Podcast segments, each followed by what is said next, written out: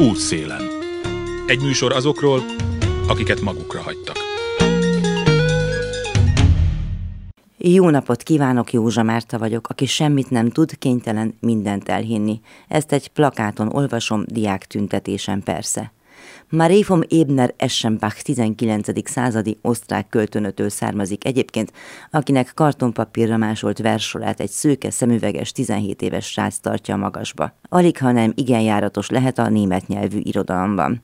Ő egyike azoknak, akiket a megafon közeli kormánypárti propagandacsászárok mostanság előszeretettel neveznek gyerekkatonáknak nem is feltételezve, hogy lehetnek olyan iskolások, akikhez eljut annak a híre, hogy léteznek a világon kevésbé avít, ideológikus és pártállamilag vezérelt iskolarendszerek is. És teszem azt, olyanra vágynának. Mondjuk azt is lehet, hogy a Tini tanára forgatja előszeretettel a 200 évvel ezelőtti költészetet, de ez nem változtat az üzeneten. Meg azon sem, hogy a gyerekeknek átjött a mondandó. Akiknek a szavát legújabban a karmelita előtti flashmobon hagyta figyelmen kívül, a kor szellemére, a tudásra és a nemzedékek sorsát eldöntő oktatásra fittyet hányó nagyuraknak. Pedig az üzenetüket azért a legszervilisebb és legkontraszelektáltabb politikusnak is meg kellene tudnia érteni, Nincs tanár, nincs jövő. Itt van még egy idézet, ugyancsak Marie von Ebner Eschenbach 19. századi osztrák költőnőtől. Aki kilép a nyilvánosság elé, az nem várhat és ne is követeljen elnézést. Ezt a diákok, tanárok, szülők közül már sokan megtanulták, nem is nekik szántam, hanem azoknak a hatalom és pénzéségtől, továbbá gőktől elvakultaknak, akik még nem tudják, hogy meg lesz mindennek a bőtje úgyhogy olvassanak csak, ha jut idejük egy-két foci VB, pompázatos vadászat és maláj mafiózóval szóló lélegeztetőgép csencselés mellett. Legalább lapozzák fel rég elfeledett tankönyveiket, hiszen nekik még jutott annó tanár, aki elmagyarázta a világ dolgait. De sajnos nem figyeltek oda, úgyhogy megérdemlik, remélem, hogy akad, aki érti még ezt szót, hanem hogy lapozza fel Móricz Zsigmond Légyó Minthalálig című regényét, elvégre kötelező is volt, tehát megérdemlik a szekundát. Útszélen. Ha valaki kapcsolatba kerül valamilyen bűncselekménnyel vagy tulajdon elleni szabálysértéssel, fel kell dolgoznia ennek hatásait. Természetes, ha ilyenkor fizikai vagy lelki problémák jelentkeznek, emellett előfordulhat, hogy anyagi nehézségek is fellépnek. Az áldozatsegítés célja, hogy az elszenvedett bűncselekménnyel kapcsolatban felmerült érzelmi, lelki, anyagi és más problémák megoldásában segítséget nyújtsanak. A napokban alakult meg az önkormányzat segítségével az Óbuda Békás megyer áldozatsegítő szakmai együttműködési rendszer. A program szakmai segítője Renner Erika, akit a lúgosorvos áldozataként is szoktak emlegetni, és azért szállt be a munkafolyamatba, mert ő aztán tényleg a saját példáján tapasztalta, hogy milyen az, amikor senki nem segít. Egy elég súlyos bűncselekmény áldozata lettem, életveszélyes bűncselekményét, és az én, ahogy kezdtem elment, jó mondva a rendőrség jött ki hozzám, tehát a lakásomra, eszméletlen voltam, intenzív osztályra jöttek. Ott kihallgattak, majd pedig egy évig tartott a nyomozás, amiben én, én teljesen biztonságban éreztem magam, mert úgy értem, mint mindenki más, hogy van egy rendőrség, aki láttam, hogy kijött, tanúkihallgatásokat végezve, és jobban engem kihallgatnak, vagy körülöttem lévő embereket, és vártam a nyomozás végét. Annak meg is kaptam egy év múlva, vádemelési javaslattal küldték meg az ügyészségre. Én teljesen biztonságban próbáltam otthon gyógyulni, és megkaptam másfél év múlva. A hajléktalanokkal egy széken vártam, a, hogy a sorszámomat kihúzzák, és akkor kerültem sorra. Én így kerültem a rendszerbe. Bizonyítottság hiányában szüntették meg, és 30 napon belül az összes bizonyítékot megsemmisítik. Itt fordult meg az én történetem, mm, azon kívül, hogy áldozatibáztató mondatok hemsegtek ebben az ügyészségi megállapításban, például, hogy én miért nem ismertem fel a támadómat, aki talpig mazban volt, egy reggeli sokszerű támadásról beszélünk, majd pedig mit az anket, amit már elaltatott inekcióval, meg egy klassz kis koktéllal. Szóval, hogy igazából ez van ma a százszatokra hárítva, hogy nekik kell járni kihallgatásokra, nekik kell felismerni, nekik kell elmondani, hogy mi történt, nekik kell az, mivel hát felé párkapcsolati van, rajtuk kívül nincs ott senki. És ezen felül gyógyuljanak, pszichésen, testileg, lelkileg mindenhogyan, egyedül. És én, én most nagyon jól ezeket, ha mindig le is fotózom, de hogy én ezekről egyáltalán nem tudtam, hogy vannak ilyen ambulanciák, vagy bármi. Tehát én, én a rendőrséget, rengeteg kihallgatás, kórházban voltam, először két hétig, utána még többször folyamatos műtétek adtak. Nekem az elején sem szólt senki soha, hogy lehetne ilyet kérnem. A barátnőmtől tudtam meg, hogy van az áldozatosegítő szolgálat, akkor még egy központ volt, és oda elmentem, húztam egy sorszámot, Telenkában voltam, mert a viszeletes megjelentési problémák voltak. Utána pedig megértem azt, ami itt a társadalmi részről beszélve, hogy az elfordulást. Tehát, hogy például a kórházban nem akartak ezen, nem akartak megműteni, akkor már tudni lehetett, hogy ki az elkövető. Akkor nehezebb, hogyha társadalmilag magasabb szinten, hogyha tanult, iskolázott. Tehát én egy kórházi igazgató az elkövető, egy gyerekorvos, aki minden alkalommal tárgyalóteremben öltönyben, nyakkendőben ült, jegyzete, mintha igazgatóság ülése lenne. És itt lehet, szóval én úgy gondolom, hogy nem csak ő tevőlegesen tett arra, hogy ne tudjon vele a rendszert kezdeni, hanem egyszer ez egy öncenzúra. Amikor odaáll a bíró elé egy ilyen nagy tiszteletben álló, prominens politikai kapcsolatokkal rendelkező elkövető, egyszerűen lebénul.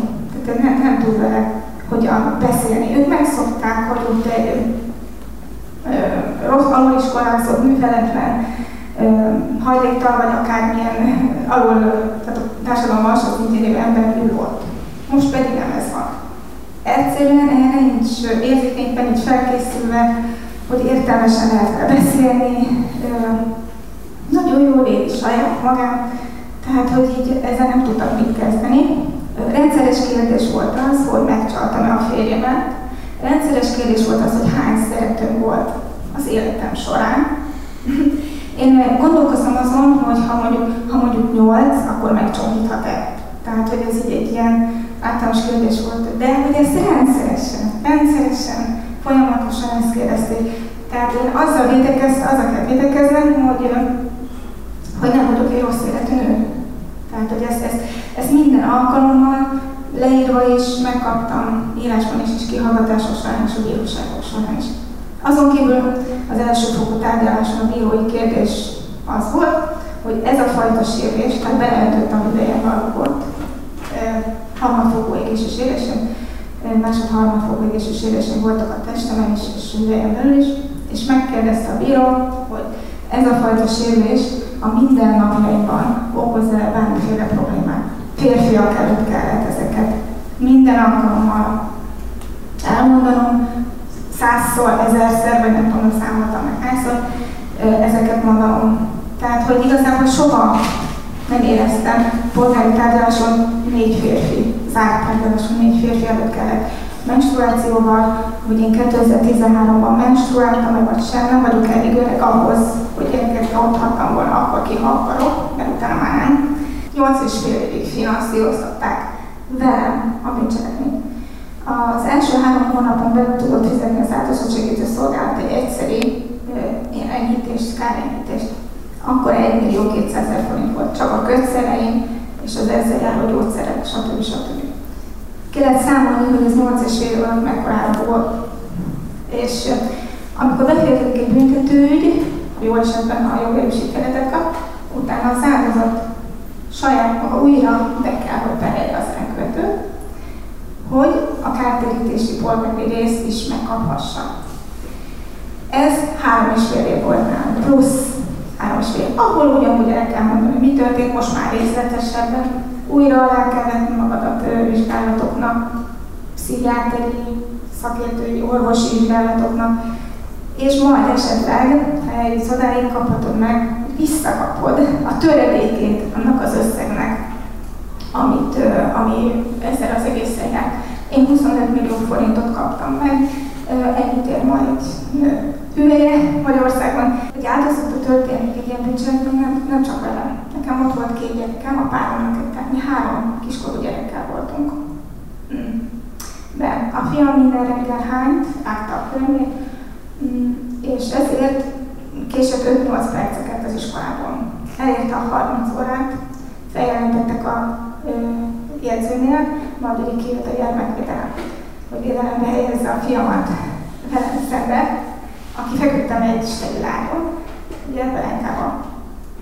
És itt nagyon nehéz volt, mire odáig eljutottunk, hogy az iskolában egy esetmegbeszélést tartson, hogy itt történt egy családi tragédia. Hiába mentem be az igazgatóhoz, hiába mondtam ezt, hát akkor mondták másokkal is mindenféle baj van. Szóval egyszerűen semmilyen segítséget nem kaptunk. Útszélen. Boglacsak Tímea emberkereskedelmi és kapcsolati erőszak szakértő azt mondja, ő maga is volt már veszélyben. 2013 Renner Erika esete óta azonban sok minden változott. Ő azon dolgozik, hogy ha már valaki kapcsolati erőszak áldozatává vált, vagy válhat, akkor legyenek lehetőségei a segítségre. Higgyünk abban, hogyha összefogunk, akkor igen, megtörténhet a paradigmaváltás, hogy megtörténhet az új szabályozóknak a vezetése, és megtörténhet az, hogy az áldozatot tekintsük ennek az egésznek a fókuszában, hogy ez legyen az origója ennek az egésznek. A gyermekvédelmi jelzőrendszer, vagy úgy általában a jelzőrendszer fontossága, az felbecsülhetetlen. Tehát ahhoz, hogy, hogy megakadályozzon nagyon súlyos helyzeteket, igenis a jelzőrendszernek aktívan részt kell venni ebben. Az, hogy én most arról beszélek, hogy mi történik akkor, hogyha meg, megtörténik a baj, az már ugye egy következő szint, és azt gondolom, én ebben dolgozom 16 éve, tehát látom azt, hogy nagyon sok, több ezer embernek, vagy tízezer embernek segítséget nyújtottak ezek a, ezek a szolgáltatások, de való igaz, ahhoz, hogy itt hosszú távú megoldás szülessen ezekben az esetekben, nem elég mondjuk néhány hónap vagy fél év, viszont arra elég kell, hogy legyen, hogy megszüntessék azokat a nagyon kritikus helyzeteket, amelyekben nagyon sok család kerül. De kinek a feladata az áldozatsegítés?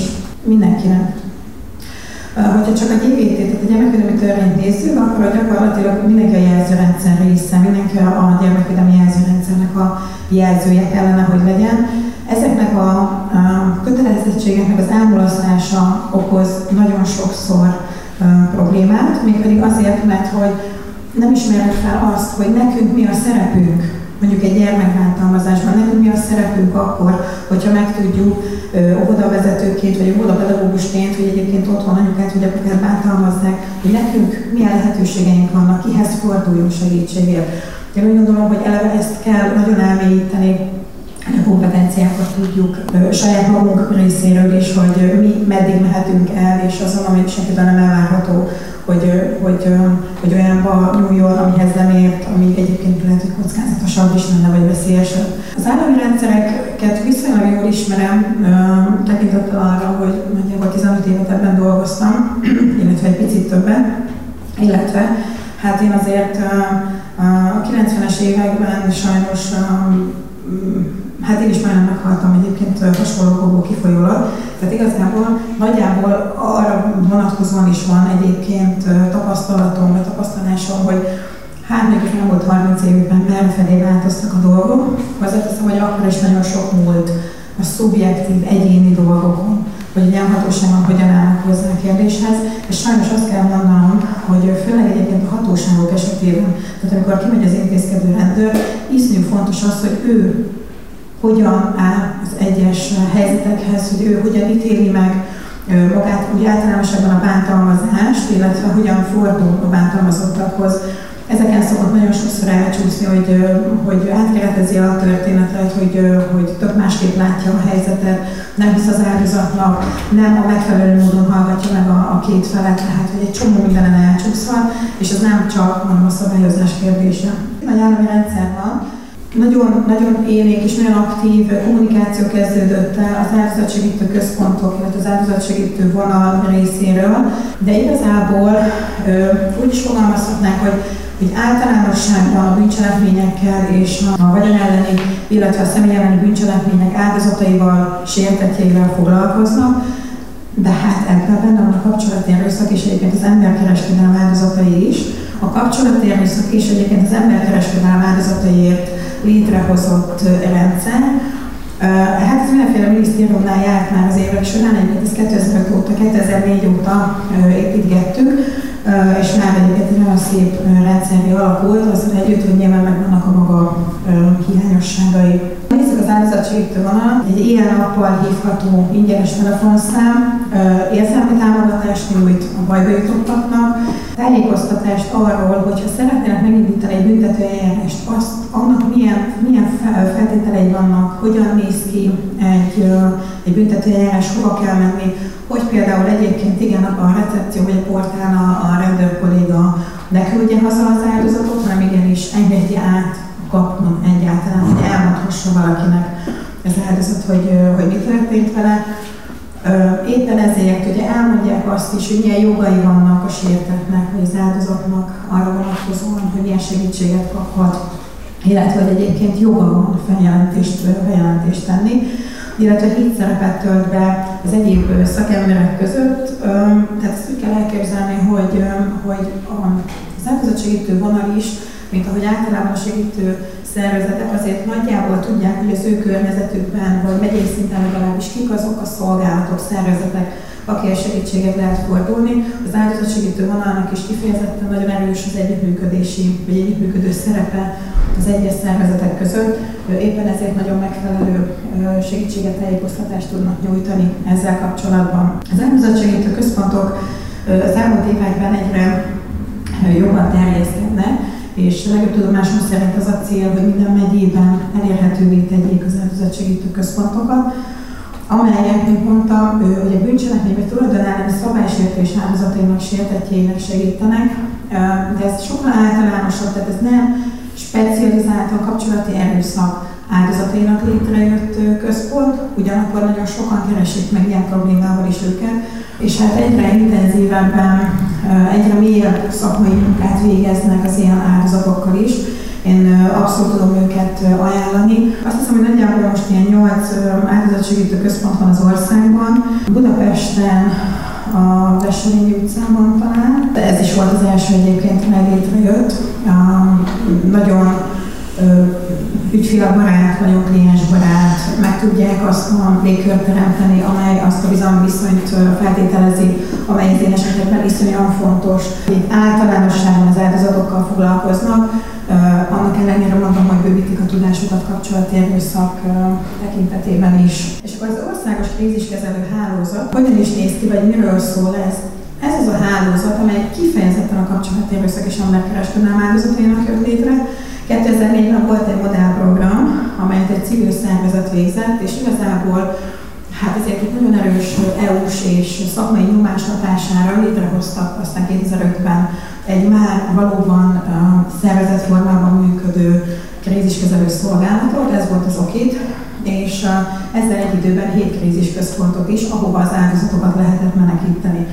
Azóta nagyon sok változás történt, nagyon, nagyon jelentős bővítések zajlottak, és most így próbálok számolgatni fejben, hogyha nagyjából mondjuk egy ilyen 40 férőhelyen indult 35-40 férőhelyen az ellátórendszer, most arra több mint 300 férőhely van, és azzal szokták vádolni egyébként ezt a, ezt a hálózatot, hogy, hogy nincsen férőhely, hát nagyon ritkán fordul elő, hál' Istennek, mert hogy ha véletlenül nincs is hely, akkor az informális kapcsolatokon keresztül ezért igyekeznek a kollégák bejuttatni az áldozatokat. Úgy kell elképzelni, hogy az a koordinációs szerv. Ő, ő tudja azt, hogy hol vannak a krízisambulanciák, hol vannak a krízisközpontok, titkos menedékházak, átmeneti szállások, és hogy ezekben hol van és mennyi szabad férőhely. Be lehet, az akit ugye egy telefonszolgálat, tehát nem lehet hozzájuk bemenni, ennek mindenféle biztonsági és szakmai okai vannak, és ez így is van jó.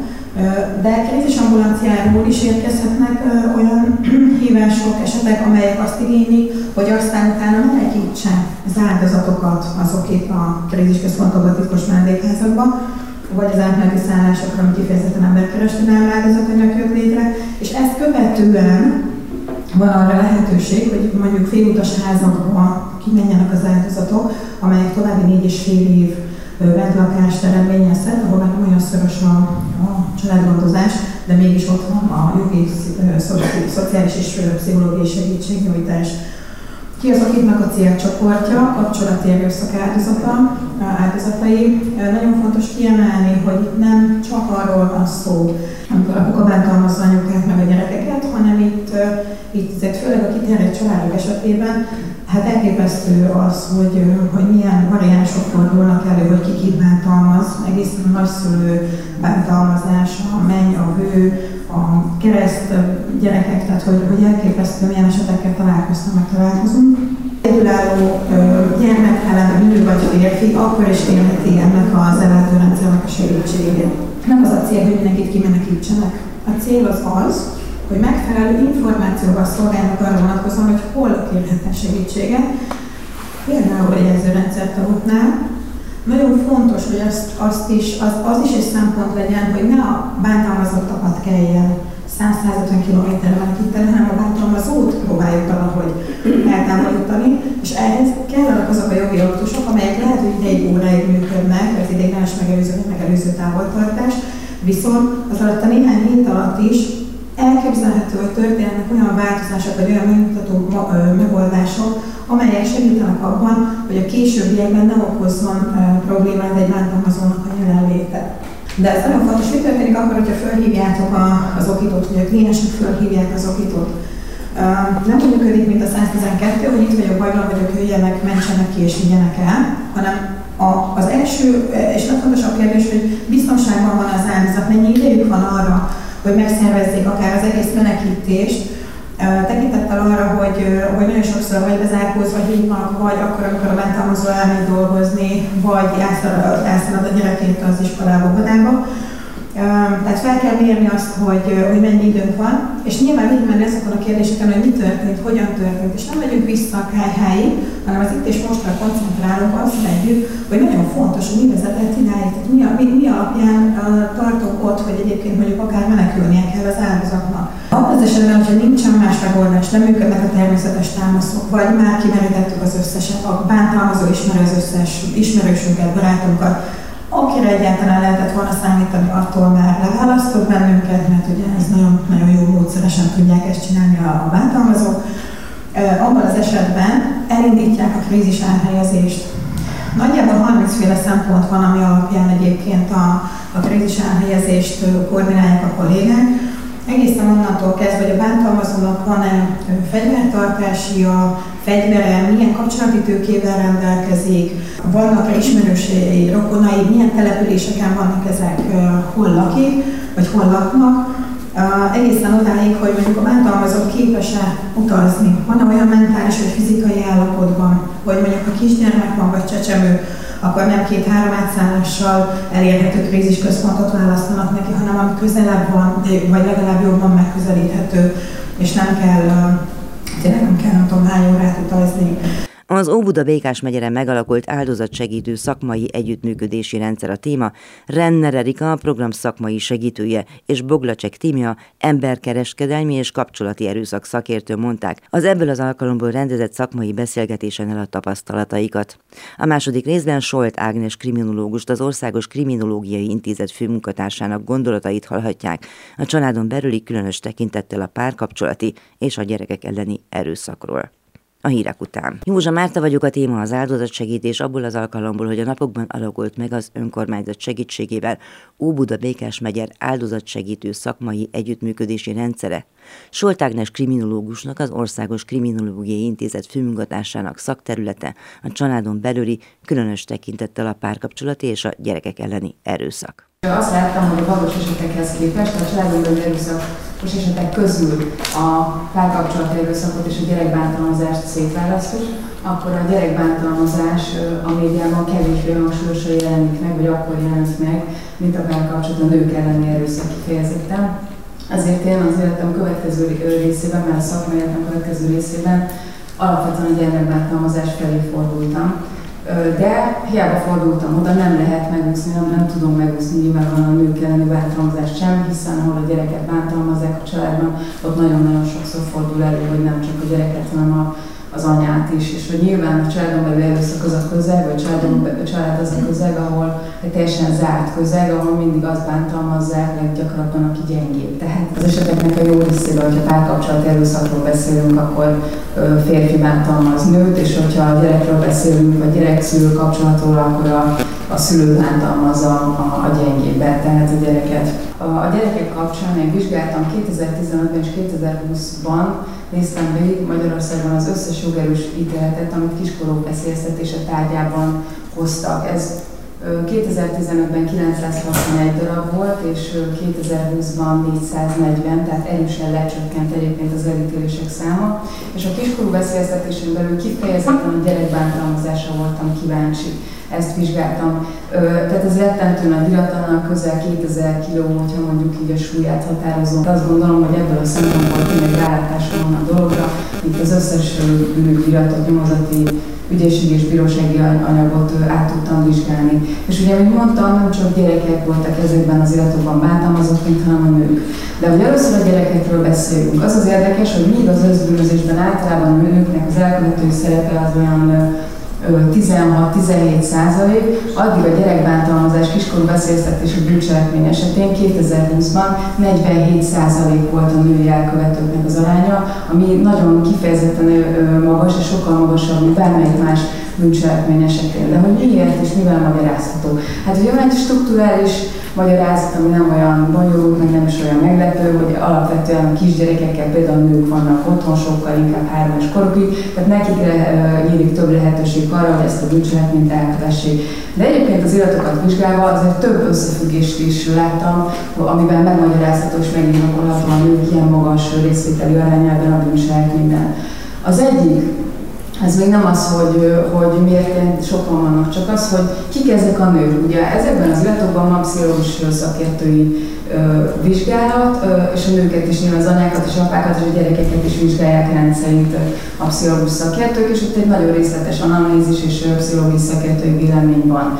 És ezekből azt derült hogy azok az anyák, akik tényleg brutálisan bántak a gyerekeikkel, egyébként elsősorban szélsőségesen elhanyagolták őket, és nem pedig megverték fizikailag vagy lelkileg, nekik valami egészen horrorisztikus gyerekkoruk volt. Tehát, hogy a, a, az iratokban a gyerekek, gyerekekkel szembeni brutalitásnál csak az tetőzte, ahogy a nők meséltek, az anyák meséltek a saját gyerekkorukról, amit ők elszenvedtek abban az időszakban. És itt egyébként jó rég volt, meg minden egy anya, most már akkor igazából a rendszerváltás, közeli rendszerváltás előtti beszélhetünk, de itt is az látszik, hogy a szociális ellátó rendszer és a gyermekvédelem. Nem elég hatékony, hogy ilyen finoman fejezzem ki magam, és nem csak a, a bántalmazottakat nem védi meg, hanem ezt követően, hogyha a bántalmazottakból esetleg elkövetők lesznek, akkor, akkor szintén, tehát újra és újra hagyományozódik ez, és a, abban az esetben sem védi meg, egyetlen védi meg a, a bántalmazottakat, hagyja, hogy elkövetők kiváljanak hogy milyen tipikus esetekben ítélik el az anyákat. Ugye a kiskor beszélgetésének egyébként két bekezdése van ennek a törvényi tényállásnak. Az első az alapvetően a gondozásra köteles személynek a kötelességszegése, amit a gyerekkel szemben csinál, a másik pedig szabásértés és bűncselekmény elkövetésébe vonja be egy felnőtt korú a gyerekkorút, ebben az esetben éri el ezt. És az látszott, hogy a, ha a, a nők alapvetően abban jeleskednek, hogy mondjuk a lányokat vagy a gyerekeket együtt elviszik, együtt mennek vele volt lopásért. Ezért ítélték őket el elsősorban. Ez volt az egyik jelentős. A másik, amit már mondtam, hogy elsősorban elhanyagolás volt, és nem bántalmazás. A férfiakra jellemző az az apákra, hogy brutálisan verik az egész családot és a gyereket is, és a nőkre jellemző inkább az, hogy elhanyagolják a gyereket, szenvedélybetegek, ott hagyják, nem tudom, prostitúcióban, meg stb. Tehát alapvetően nem arról van szó, hogy módszeresen kínozzák a gyereket, még ha ez a gyereknek gyakorlatilag nem jelent vigaszt, hiszen ő ugyanúgy sajnálgatva van ezáltal. Nagyon jellemző az, hogy családi terror van. Ami alatt azt értem, hogy nem pusztán a gyerekek azok, akik ki vannak téve a bántalmazásnak, hanem a nők is. És ennek ellenére a nőket rendre elítélik kiskorú beszélgetésért azzal a címszóval, hogy nem védték meg a gyerekeket, nem vették meg a gyerekeiket, és rendszeresen találkoztam olyan iratokkal, ahol ez akár négy-öt rendőri intézkedést követett, amikor az anya hívta a rendőrt hogy intézkedjen, mert baj van otthon. Ennek ellenére az eljárás végére a nőt is elítélték. Ez is egy gyakori. Ezzel ellentétes egyébként, amikor viszont nem ítélik el a nőket, és, és meg szeretném említeni, az a gyerekes sérelmére elkövetett szexuális erőszak, amikor jellemzően a nevelőapa a nevelt lánya sérelmére mindenféle szexuális cselekményt végez. Ez, ez a legtipikusabb, és ezekben az esetekben az anyák rendre hallgatnak. Nagyon sok ilyen eset van, és ennek ellenére egyébként nem állapítják meg a büntetői felelősségüket, tehát ezért ez ilyen is van ebben az egészben. Azt nagyon biztosan gondolom, hogy azért, mert a gyerek nem jár iskolába, tudjátok, ez a mulasztott órák száma meghaladja az X-et, és akkor az kiskorú veszélyeztetés egy idő után, erkölcsi veszélyeztetés, ezért aztán a, a szülőket elítélik. Annak ellenére, hogy, hogyha ha a szülői felügyeleti jog közös, akkor is a leggyakrabban csak az anyát ítélik el valami miatt, ezt nem sikerült megfejtenem, hogy miért csak az anya felelős ezekben az esetekben.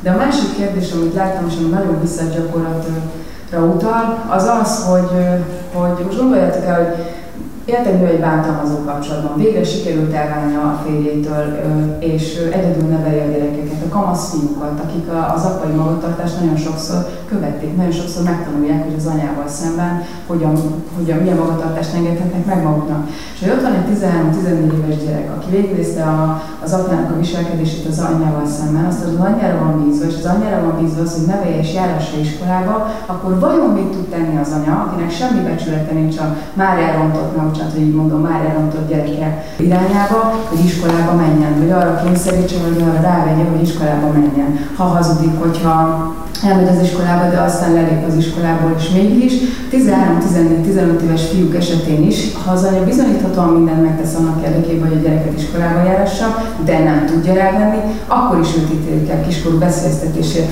Ez pedig azért ennyire visszás, mert ha belegondolunk, akkor 12 évvel fölött a gyerek bizonyos bűncselekmények esetén már büntethető, amivel amúgy nem értek egyet, de mindegy, tehát ez a ténykérdés. Tehát, hogy bizonyos tekintetben büntetőjogi felelőssége vonható 12-13 éves gyerek már, de az iskolába járás kötelezettségét abban az esetben is az anya meg a szülő nyakába vallják, amikor egy kamasz gyereke gyakorlatilag pontosan ugyanennyire tehetetlen, mint mondjuk a szakellátás, hogyha megkap egy 12 éves gyereket, vagy az, azon felül itt. Ami még rendkívül előfordult, és egy nagyon szívszaggató jelenség, amikor a szülői felügyeleti jogért megy a pereskedés, és akkor ö, boxolnak az anya meg az apa, hogy kinél legyen elhelyezve a gyerek, hogy ki kapja meg a szülői felügyeleti jogot, és sokszor előfordul, hogy az anya ö, félti a gyerekét ö, az apától, amikor kapcsolattartáson van. Ö, hát van, amikor nem jogosan, van, amikor jogosan, azt nyilván nem tisztán megítélni, de azért van mindenféle eset és, és hát nagyon sok olyan eset van, amikor a gyerek nem akar a másik szülőhöz menni, a rossz tapasztalatai, a félelme, a szorongása miatt. És ezekben az eseteknek egy részében van olyan, hogy az anya egy nem engedi kapcsolattartásra a gyereket, vagy azt mondja, hogy jó, hát hogyha te nem akarsz menni, én nem foglak kényszeríteni rá.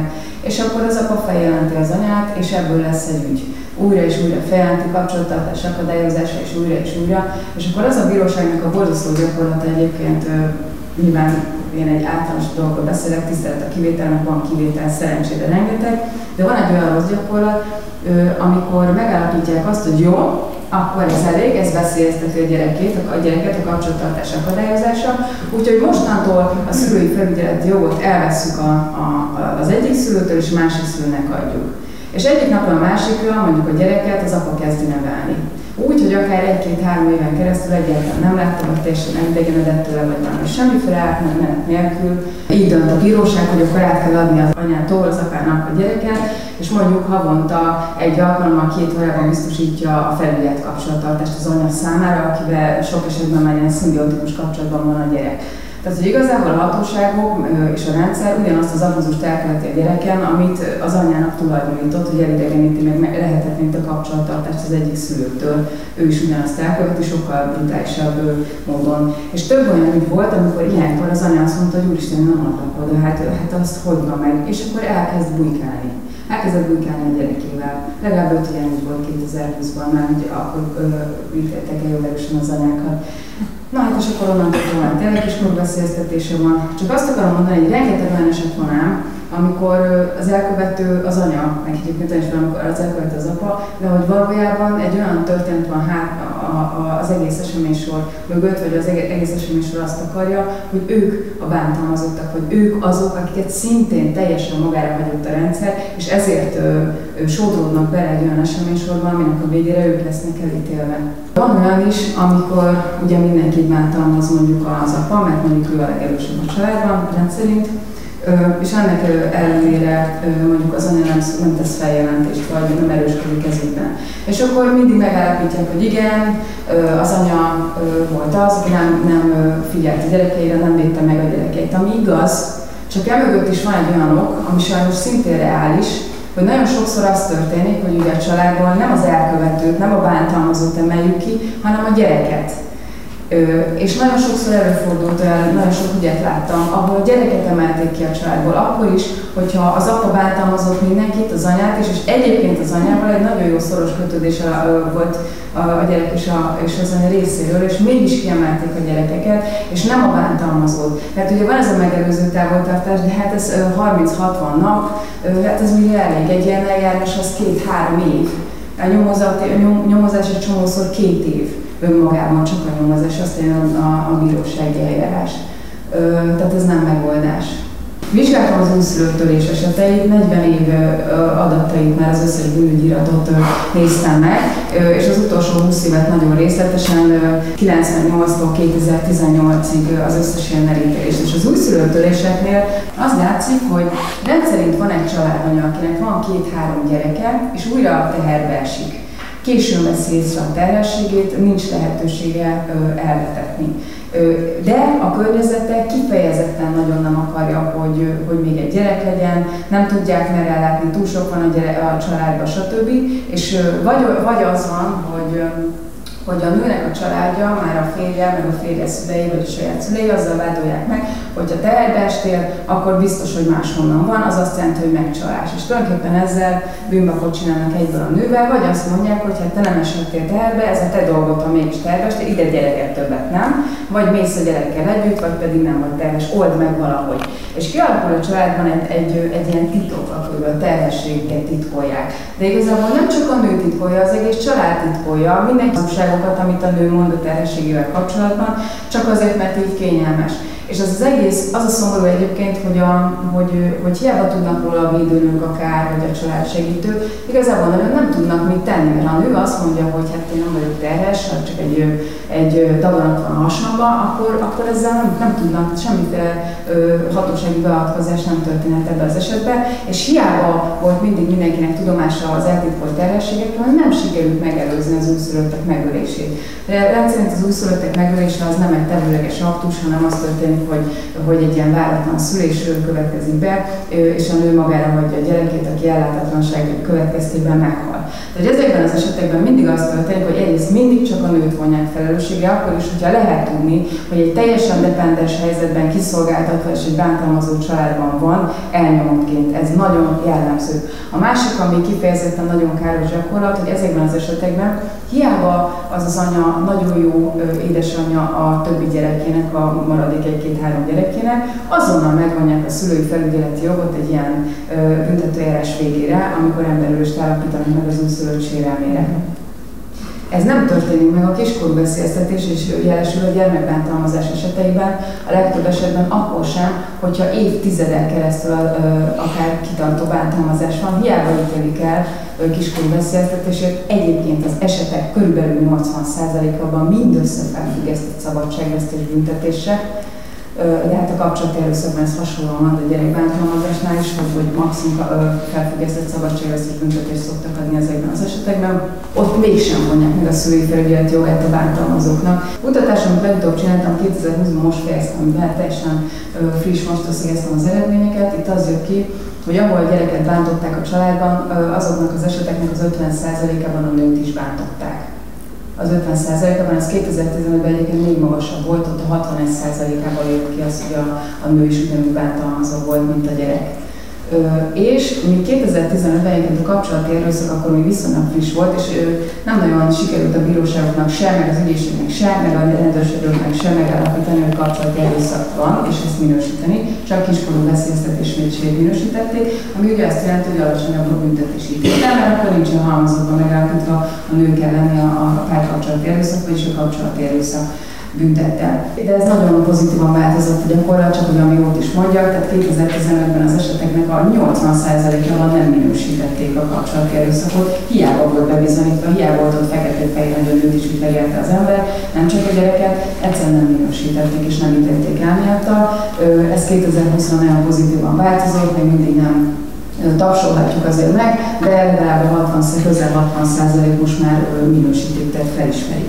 Egyébként magam én kifejezetten a gyerekbántalmazás és kiskorú veszélyeztetését vizsgáltam, de lekértem az adatokat a, a mind a regisztrált bűncselekmény szám vonatkozásában, mint a jogerős elítések számában a kapcsolati erőszaknál, ami ugye a betartozó sérelmére elkövetett erőszak, nem pusztán a párkapcsolati, de azért a gyakorlatban a legnagyobb esetben párkapcsolat erőszakról van szó.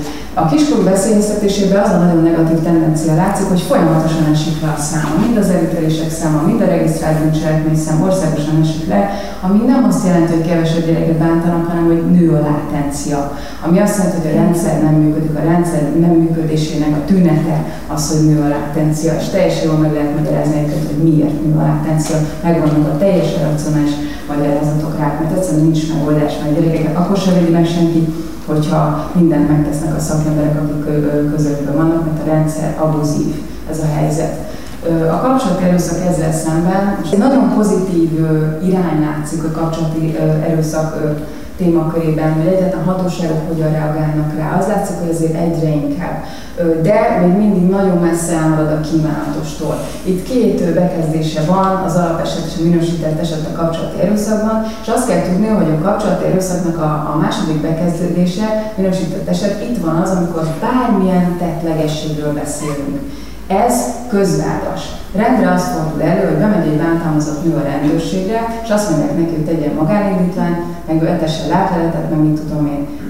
Ez egy törvénysértő tájékoztatás, amit adnak, ez nem magánindítványos abban a pillanatban, hogy már kettő alkalomról beszélhetünk, akkor rendszerességről beszélhetünk, és abban a pillanatban, hogy bármiféle fizikai behatás van, testi erőszakról vagy testi abuzusról beszélhetünk, tehát ez közvádas, hivatalból üldözendő bűncselekmény, a rendőrnek abban a pillanatban nyomozást kéne indítani, amint, amint, amint a tudomására jut egy ilyen dolog. Most az a helyzet, hogy ez még így nem ment át a, a hatóságoknak, tehát nagyon sokszor fordul elő tényleg, hogy, hogy nem úgy reagálnak, ahogy kellene, mint hogyha nem tudnák, véletlenül nem is tudják azt, hogy hogy hivatalból kellene büntetni a kapcsolat erőszaknak ezt az esetét. Az alapeset tulajdonképpen becsületsértés és mindenféle erőszakos aktus, amiben nem járt tetlegesség, az magánindítványos valóban. A kapcsolat erőszakra egyre érzékenyebbek a hatóságok szemben a kiskorú veszélyeztetésével. Ez egy nagyon pozitív tendencia, még mindig persze, ez mindig vicc, ugye, hogy egy év alatt mondjuk a regisztrált bűncselekmény a kapcsolat erőszakban, az mondjuk még 2021-ben 757 darab volt, tehát ezért ez, ez, ez nagyon kevés, ez iszonyatosan magas látenciát mutat nyilvánvalóan de legalább kifejezetten és nagyon nagy mértékben látszik rajta, hogy pozitívan halad előre, egyre érzékenyebbek a hatóságok, mint ha akár a jogerősi elítélések számát nézzük, akár a regisztrált bűncselekmény számot, az látszik, hogy évről évre haladunk előre. Az nagyon jellegzetes, és mind a, mind a gyerekbántalmazás, mind a partnerbántalmazás nem teljesen ö, ö, egyforma, hogy a, a társadalom minél magasabb valakinek a társadalmi státusza, annál valószínűbb az, hogy ez látenciában marad, és nem lesz semmiféle következménye. Hát ennek több oka van. Ugye egyrészt, ha van pénz, meg van pénz, akkor lehet jó ügyvédeket fogadni, meg mindenféle módja van annak, hogy el lehessen tusolni. Aztán nagyon ott van a meggyőző erő, hogy valaki tanult, minden sokkal kifinomultabb módon tud kommunikálni, sokkal jobb az érdekérvényesítő készsége, stb. Tehát sokkal nagyobb esélye, hogy eléri, amit akar.